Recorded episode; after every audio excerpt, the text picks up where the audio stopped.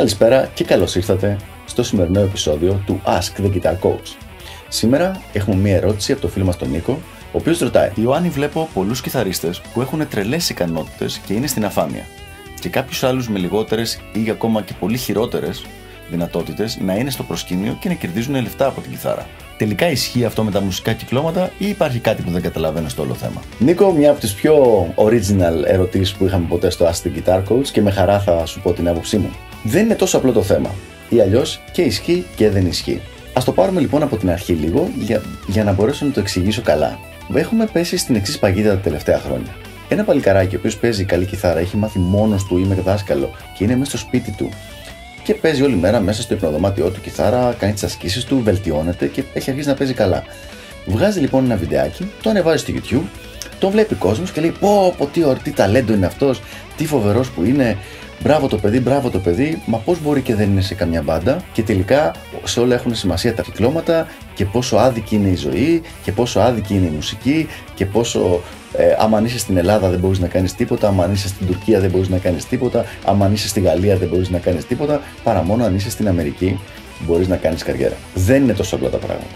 Το ότι κάποιος άνθρωπος έχει κάτσει, έχει ασχοληθεί και έχει μάθει να παίζει καλή κιθάρα είναι κάτι το οποίο το έκανε για τον εαυτό του και συγχαρητήρια και πραγματικά αξίζει να τον βλέπεις και να τον χειροκροτάς όποτε τον βλέπεις. Από εκεί και πέρα όμως, για να κάνει επαγγελματική καριέρα, πρέπει να μπορεί να παρουσιάσει κάτι το οποίο να θέλουν άλλοι άνθρωποι να το δούνε, να το ακούσουν και σε τελική ανάλυση να τον πληρώσουν γι' αυτό.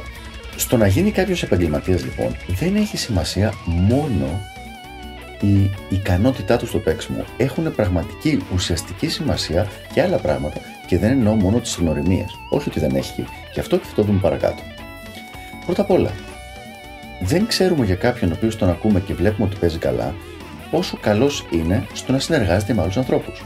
Υπάρχουν πάρα πάρα πολλές περιπτώσεις και πάρα πολλές ιστορίες παιδιών οι οποίοι παίζανε πολύ καλή κιθάρα και οποιοδήποτε άλλο όργανο, αλλά θα λέω για κιθάρα από εδώ και πέρα, γενικά όμως ισχύει σε όλα τα όργανα, που παίζανε λοιπόν πάρα πολύ καλή κιθάρα, αλλά όποτε μπαίνανε σε μια μπάντα για να φτιάξουν κάτι, αμέσως γινόταν φοβερές διαμάχες. Μία άλλη πολύ συνηθισμένη περίπτωση είναι ο άνθρωπος αυτός να μην μπορεί να ακούσει τις οδηγίες του παραγωγού. Δηλαδή, μπαίνει σε μια μπάντα ή τον παίρνει μια εταιρεία, πάνε να ηχογραφήσουν, υπάρχει ένας παραγωγός ο οποίος κατά κάποιο τρόπο κοντρολάρει τα πράγματα και κρατάει ένα γενικό έλεγχο της όλης κατάστασης και ο άλλος ο καλλιτέχνης, ο οποίος έχει μάθει, όπως λέγαμε και πριν, να παίζει στο δωμάτιό του και να τον ακούει η μαμά του και ο μπαμπάς του, σε ένα επαγγελματικό τώρα πια setting, λέει: Εγώ ξέρω καλύτερα.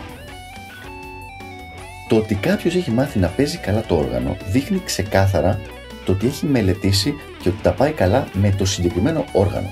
Από εκεί και πέρα πρέπει να μπορεί να συνεννοηθεί και με τον υπόλοιπο κόσμο για να μπορέσει αυτό να γίνει μια επαγγελματική ικανότητα. Σε πάρα πολύ μεγάλο βαθμό λοιπόν, το κατά πόσο κάποιος μπορεί να κάνει επαγγελματική καριέρα στον τομέα της μουσικής είναι θέμα χαρακτήρα. Έχουμε ανθρώπους οι οποίοι είναι πολύ ντροπαλοί.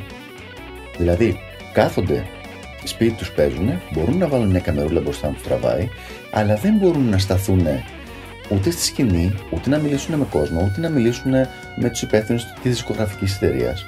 Υπάρχουν άνθρωποι που παίζουν πολύ καλά κιθάρα, αλλά είναι αντικοινωνικοί.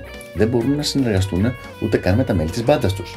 Σε άλλες περιπτώσεις, πάρα πολύ συνηθισμένε, ειδικά στην Ελλάδα, έχουμε υπερβολική ανταγωνιστικότητα. Δηλαδή, βλέπουν τους υπόλοιπους, τα υπόλοιπα μέλη της μπάντας με ανταγωνιστικό χαρακτήρα και όχι ότι κάνουν όλοι μαζί μια προσπάθεια για να προχωρήσει η μουσική τους και η μπάντα τους παραπέρα. Όλα αυτά τα πράγματα δίνουν την εντύπωση ότι υπάρχει μια κοινωνική αδικία η οποία στην πραγματικότητα δεν υφίσταται. Τώρα, για το θέμα των γνωριμιών. Ναι, όταν κάποιος είναι κλεισμένος μέσα στο σπίτι του, δεν τον ξέρει άνθρωπος, δεν ξέρει κανείς ότι ασχολείται με τη μουσική, δεν βγαίνει έξω να μιλήσει, να ρωτήσει τους ανθρώπους, να γνωριστεί, να δει πού θα μπορούσε να ταιριάξει μέσα σε αυτό το φοβερό δημιούργημα που λέγεται η μουσική βιομηχανία, δεν είναι καθόλου περίεργο που δεν βρίσκει το δρόμο του. Στην πραγματικότητα, όση προσπάθεια χρειάζεται ένας άνθρωπος να δώσει στη βελτίωση των ικανοτήτων του στο όργανο πάνω, περίπου τόση θα πρέπει να δώσει και στη δημιουργία της επαγγελματικής του καριέρας, η οποία όπως είπαμε έρχεται αφού έχει δημιουργήσει αυτές τις ικανότητες στο όργανο. Όταν λοιπόν λέμε το να βγει έξω και να μιλήσει, να γνωριστεί με κόσμο, επουδενή δεν εννοώ μόνο στα social media. Τα social media, facebook και τα υπόλοιπα, έχουν το ρόλο τους, αλλά δεν είναι αυτός, δεν αλλάζει την προσωπική επαφή και την προσωπική γνωριμία. Εγώ προσωπικά δεν θα έπαιρνα ένα κιθαρίστα ή ένα μπασίστα ή ένα drummer στην πάντα τη δική μου αν δεν τον γνώριζα προσωπικά, ακόμα και αν έβλεπα μέσα στο facebook ότι και τον ξέρει ο κόσμος και παίζει καλά.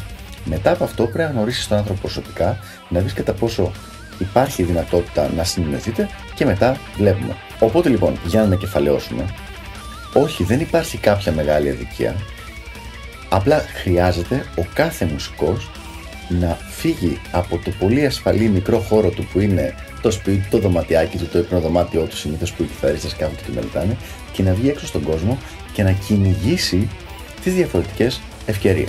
Ελπίζω να βοήθησα. Αυτά από μένα και τα λέμε στο επόμενο Ask the Guitar Coach. Γεια χαρά!